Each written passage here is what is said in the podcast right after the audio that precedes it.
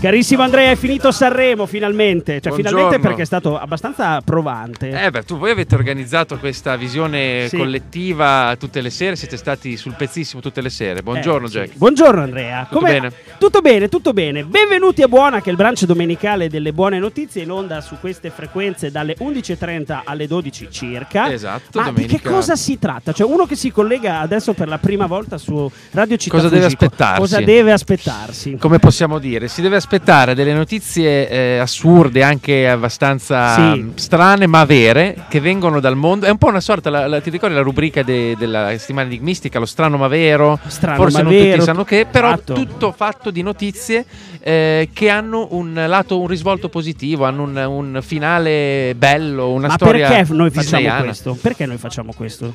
Non lo so, in realtà no, in realtà è nata questo programma ormai anni fa, con la mission di diventare una sorta di telegiornale alternativo. Telegiornale è un parolone, insomma. Sì. Notiziario alternativo ai soliti notiziari tristi. E so che tu hai un articolo che parla proprio dell'importanza del dare buone notizie, vero? Ho aperto l'altro giorno l'Internazionale e Domenico Starnone, che scrive sempre in modo un po' arzigogolato, ha scritto una cosa che mi sembrava adatta a Buona, il branco domenicale delle buone notizie. Te lo leggo, mi prendo un minutino. Certo, mangia.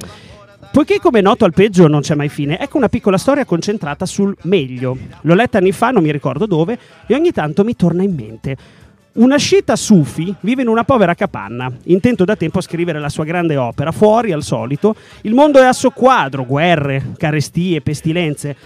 Ma il santo tira avanti tra scrittura e lettura senza lasciarsi distrarre, cavando come può dal fondo del buio più buio i bagliori di senso che riesce a intravedere. È quasi alla fine del suo lungo impegno quando ecco che un guerriero, spada in pugno, sfonda la porta della capanna. La parola guerriero merita qualche rigo tra parentesi. È stata così ripulita nei secoli che ormai ci sentiamo dentro più l'energia, la forza, il valore delle gesta epiche che gli orrori della guerra. Ma il guerriero di questa storia è proprio colui che la guerra la fa, massacrando uomini, preferibilmente inermi, donne, bambini, cioè la sintesi di chiunque niente il meglio, di cui noi umani, gente comune e santi, pure siamo capaci. Sicché l'omaccione irrompe nella capanna e sebbene lesi le asceta nemmeno sussulti e seguiti a scrivere, con un colpo di spada gli taglia la testa che ruzzola qualche metro più là. Pausa di un secondo, il santo si alza, raccoglie la testa, se la rimette sul collo e torna al suo lavoro. Facciamo lo stesso cocciutamente. Molto bello questo racconto, possiamo definirlo? Sì, è un racconto. Hai trovato sull'Internazionale di chi è? Già Domenico Starnone.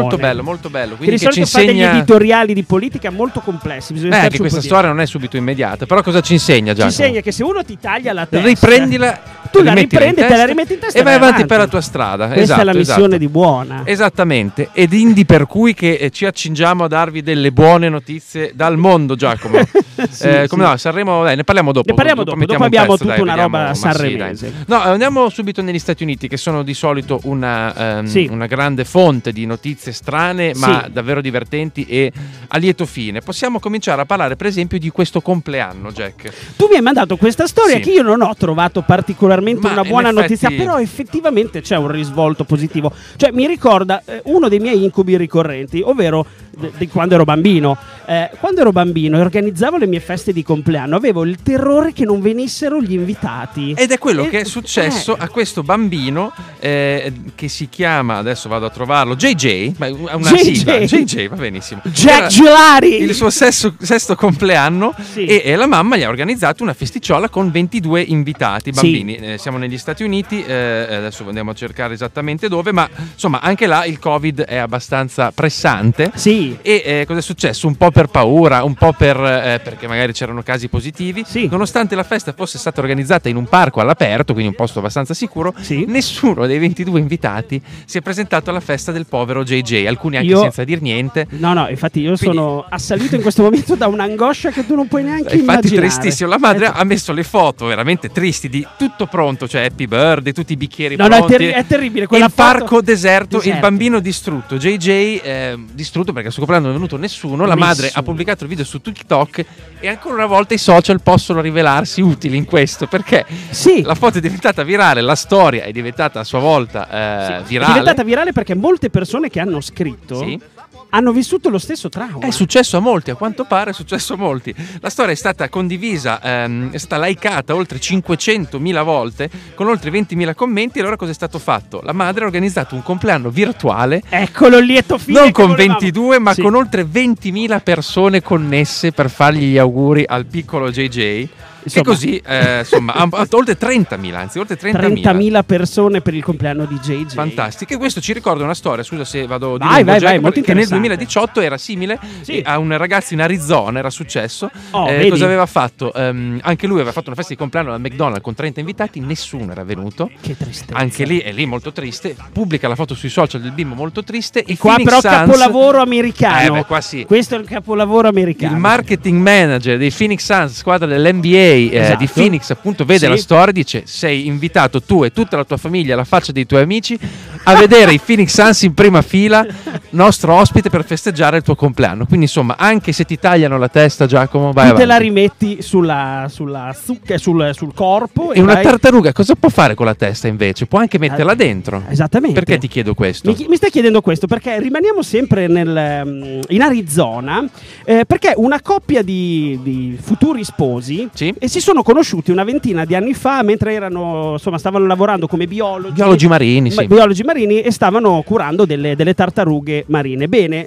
hanno deciso di fare una cosa effettivamente molto originale. Mm-hmm. Hanno deciso, vabbè, insomma, di sposarsi, ma invece che avere la classica damigella d'onore, okay, hanno ben pensato di portarsi una tartaruga marina. Guarda la foto. Sì, invece della damigella, una tartaruga marina di 1 metro, gigante. Sì, loro due che camminano mano nella mano, in mezzo c'è questa tartaruga, solo che porta appunto le fedi nuziali sul suo, sì, carapace. Molto lentamente. Ma che cosa è successo? Che insomma avevano paura che la tartaruga, un po' aggressiva, potesse sì, andare a morsicchiare i piedi, sì, degli invitati. Sì, allora le hanno praticamente costruito questa sorta di percorso con le fragole, in modo tale da far andare dritta, molto lentamente ma dritta, la tartaruga. La tartaruga. Sentiamo la tartaruga. 2 foglie di lattuga, poi si riposerà.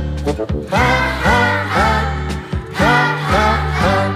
La tartaruga un tempo fu un animale. Sì. Quindi stavamo dicendo Bruno Lazzi con la tartaruga, sì, bellissima notizia col suo percorsino di i due sposi sono Vets Erika e Jay Johnson. Vets si chiama? Vets. Ma grandissimo. Vets, non è che questo Erika. J. Johnson, JJ è lo stesso. È lo stesso cresciutello, il JJ, J. Sì, Johnson. Sì. Sì, sì, va bene, sì. Giacomo, dai, mettiamo un pezzo seriamente. Non che la tartaruga di Bruno Lazzi non lo fosse, salutiamo, ma mettiamo i Turtles. Yes. Happy Together. Buona, yes, domenica.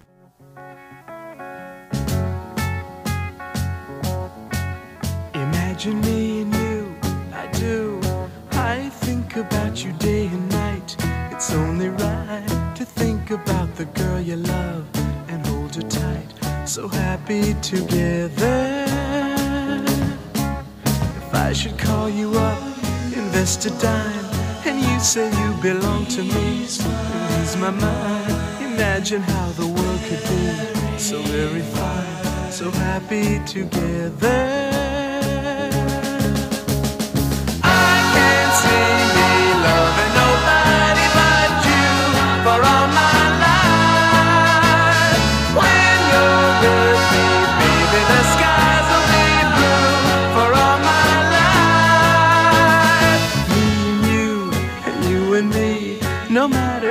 Toss the dice, it had to be.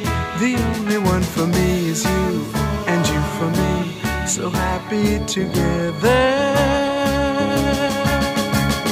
I can't see me loving nobody but you for all my life. When you're with me, baby, the skies will be blue for all my life. Me and you, and you and me, no matter how they toss the dice, it had to be. The only one for me is you, and you for me, so happy together.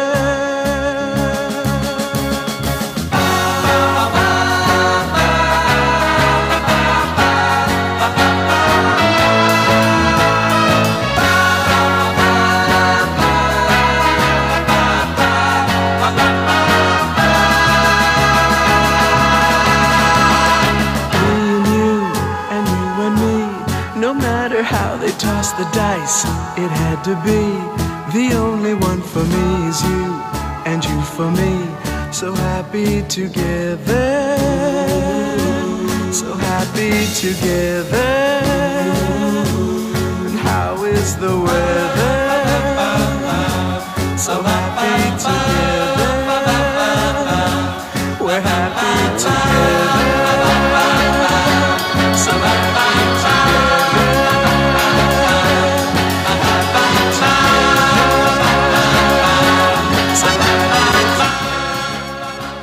Che pezzo, grande classico, divenuto celebre tra l'altro per una pubblicità di una nota compagnia telefonica. Ah sì? Ma ancora più celebre perché il coro dell'Armata Rossa, okay, russa, sì, la fece in un fantastico concerto insieme ai Leningrad Cowboys, i mitici Leningrad Cowboys. Bellissimo. Bene, allora, Together the Turtles. Allora abbiamo chiuso il primo blocco parlando di animali, ma sì, noi continuiamo con gli animali. Sapete che abbiamo una predilezione, cioè, tu in particolare per i corvi. Per i corvi, sono amante di corvi, ma gli animali. Hai trovato delle notizie sui corvi questa Purtroppo settimana? No, non hanno fatto niente di diverso da quello che continuano a fare, che è comunque incredibile, però non possiamo ridirlo tutte le domeniche. Dovremmo chiamare qualcuno della Lipu per parlarci dei corvi. Dei corvi, è vero. Coinvolgeremo anche loro. Ma qui parliamo di animali con, sì, abbastanza intelligenti, cioè molto intelligenti, con, sì, con uno spiccato senso umano. Qui parliamo di un, sì, gatto rosso, un ginger cat. Allora c'è questa famiglia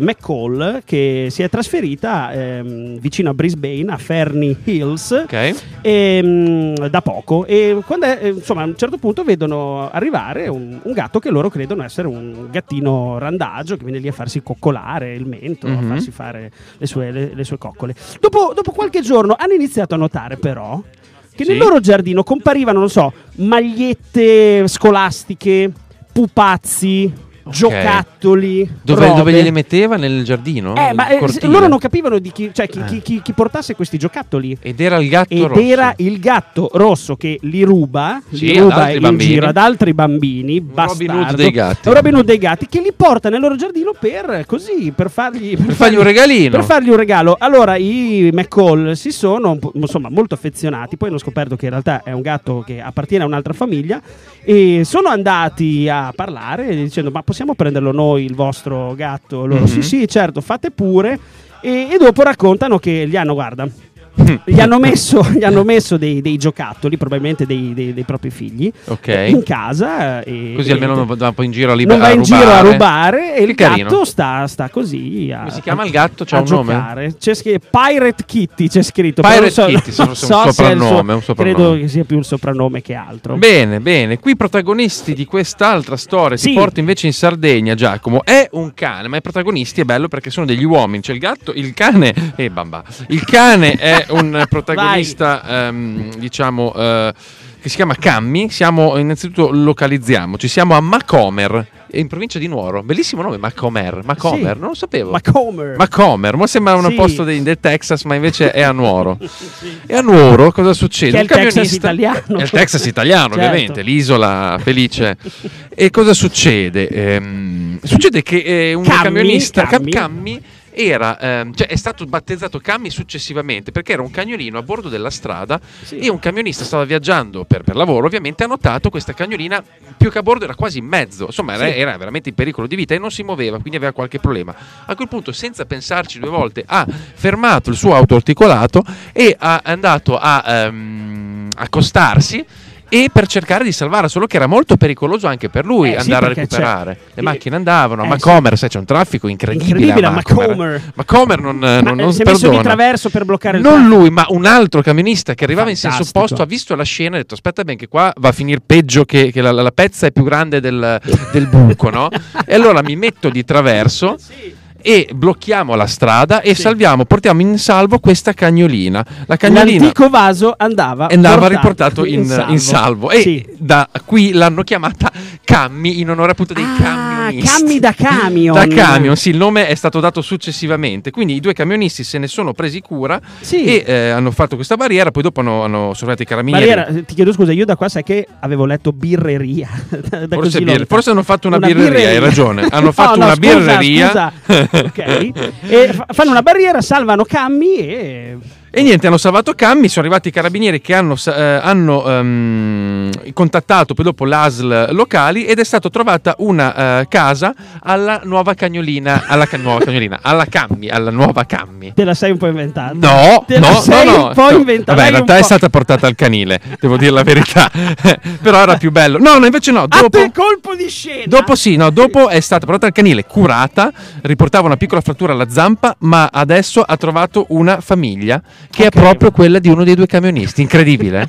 Non ridere perché è vero, ti porto a trovarli. Ti porto a la foto. A Macomer si conoscono un po' tutti. A Macomer, vedi, c'è la foto con la cagnolina in mezzo alla strada e i due camion che bloccano il traffico. Poverona, per la gioia dei macomoresi. Va bene, dai, andiamo avanti. Un po' di musica. No, va bene, cos'è? Ah, chi...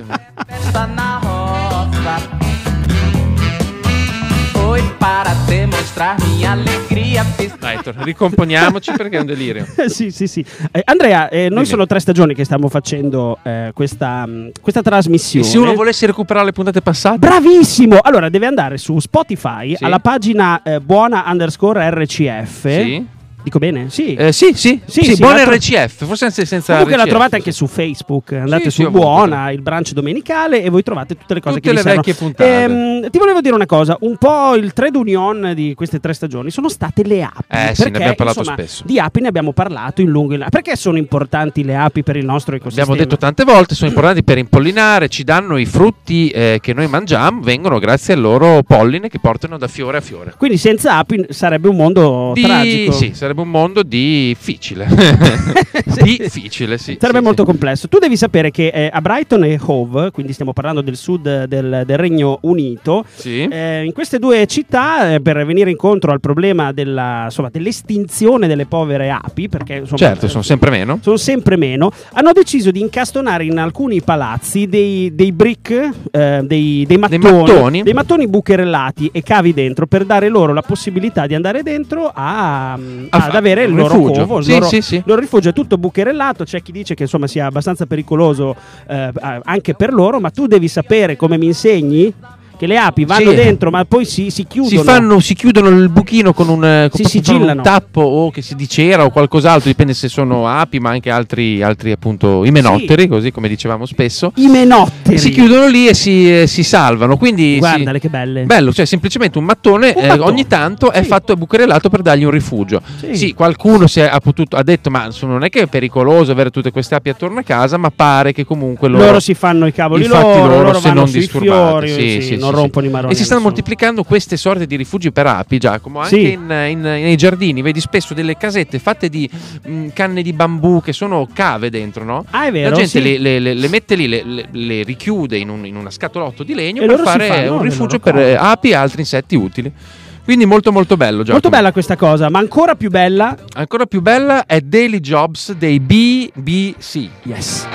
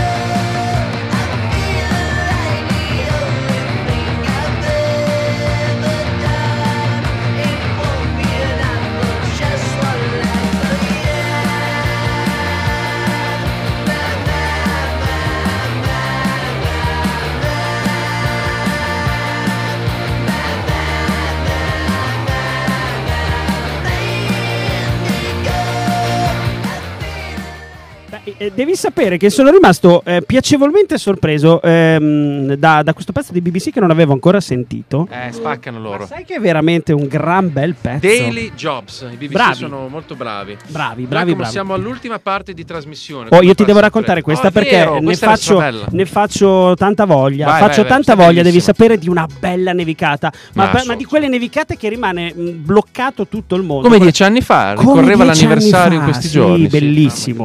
Vabbè, devi sapere che in Florida molti bambini la neve non sanno neanche che cosa sia, non l'hanno mai vista. Quindi un giorno, insomma, una maestra lì in classe stavano parlando di meteo probabilmente e un bambino ha detto: ma che cos'è la neve? Che cos'è un pupazzo di neve? Ha detto: ci penso io. Niente, la maestra ha fatto una telefonata, non ho capito se è un'amica, un parente, eccetera, che vive in Kentucky, dove la neve sanno bene cos'è. Sanno bene che cos'è. Le ha pagato il biglietto di $78. Oh, beh, onesto. Cioè, biglietto di trasporto per cosa? Esatto, per che cosa? Per un pupazzo di neve. Si è fatto mandare con un camion refrigerato un pupazzo di neve dal Kentucky fino alla Florida, che poi sarà durato qualche minuto arrivato in Florida, però così che i bambini potessero vedere la neve e fare il loro primo pupazzo di neve. E dagli altoparlanti, come nei licei, come nei Simpson, il bidello ha detto: "Is here!" È arrivato, è qua. Fuori dalle classi a vedere il pupazzo di neve. Pupazzo di neve, bellissimo. È una storia molto ottocentesca. È una storia molto bella, molto da buona, in effetti, c'è poco da dire. Ma ancora più buona è questa notizia che arriva dalla città nella quale tu vivi. Abito a Bentivoglio, sì, è una notizia che ha riportato anche Bologna Today. Titola: "Storia dal territorio, trasformano vecchie biciclette in e-bike.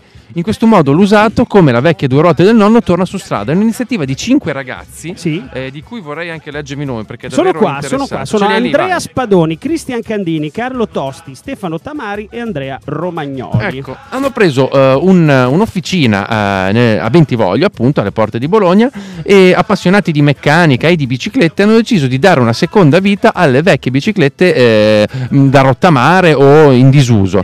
E cosa hanno fatto? Le trasformano, non solo le rendono utilizzabili, ma rendono e-bike, cioè elettriche e utilizzabili, quindi con, anche da persone non troppo fit come me, che in bicicletta sono molto scarso. Sei scarso tu? Sono scarso, Giacomo. Tu sei scarso. Ma finché sembra Bentivoglio, ti vorrei dire un'altra cosa. Come si chiama il negozio? C'è un nome? L'ho già chiuso. Vabbè, l'ho appena chiuso. Va bene, no problem. Ma finché siamo a Bentivoglio, siete ancora in tempo, ancora un'oretta e mezza per andare in piazza Martiri per la Libertà, perché fino alle 13, ma 13:30 anche, lo dico io, ma magari loro alle 13 vanno via, regalano degli alberi, distribuzione gratuita di alberi forestali, quindi potete metterveli in giardino.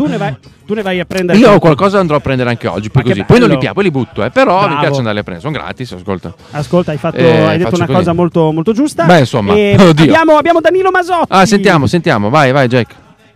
Come ben sappiamo, Sanremo l'hanno vinto Mahmood e Blanco con la canzone Brividi. Sanremo ci regala sempre una fotografia della nazione, cioè basta analizzare un tanto al chilo questi dati che vi sto per dire. Primi i giovani veri, uomini, donne, meglio se gender fluid, 18-29 anni. Seconde, le donne mature, gli uomini non maturi, 30-49 anni, gli adolescenti in generale. Terzi, gli over e le over 70, quindi umarels e sdaure. Quindi nei prossimi anni di benessere che ci attendono, le opportunità più interessanti saranno nelle mani di queste generazioni. Gli altri, cioè i 50 e 60 over, cioè che però non sono ancora andati in pensione, quelli che come me fino ad ora hanno visto un bel mondo, saranno tagliati fuori da tutte le politiche dei vari governi che seguiranno, ce ne saranno tipo 20, e se lo meritano tutti. Grazie Danilo, grazie. Ovviamente non aveva finito, l'abbiamo segato, ma va bene. Sembrava una gag di Valerio Lundini. Esatto, bravissimo. Va bene. Andrea, qual è stato il pezzo oggettivamente migliore di tutto il festival della canzone? Beh, l'ha detto anche la critica, è stato ovviamente Lettera al di là del mare di Massimo Ranieri. A me è piaciuto molto, realmente. No, ma anch'io non sto scherzando. Se non è piaciuto, ve lo ascoltate comunque. Ma i caffè li offriamo? Caffè delle Rose, via Zanardi, l'ho andata a prendere, dite buona, Radio Città Futura e Bella Regaz. A domenica prossima. Massimo Ranieri, buona domenica. La notte non finisce mai, l'America lontana di là dal mare, dove piove fortuna, dov'è libertà e l'acqua è più pura di un canto.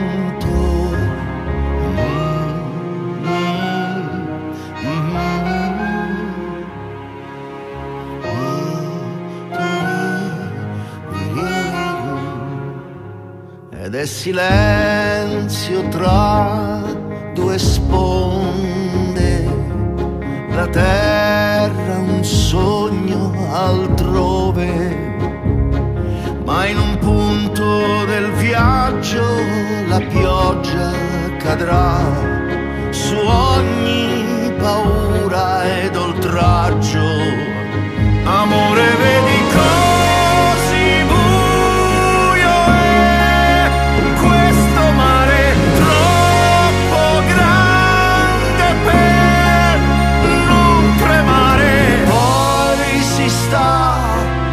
fiato a metà e tutti tacciono e tanti pregano, se il Signore vorrà. E il passo perde il tempo e niente sembra vero, mai nessun temporale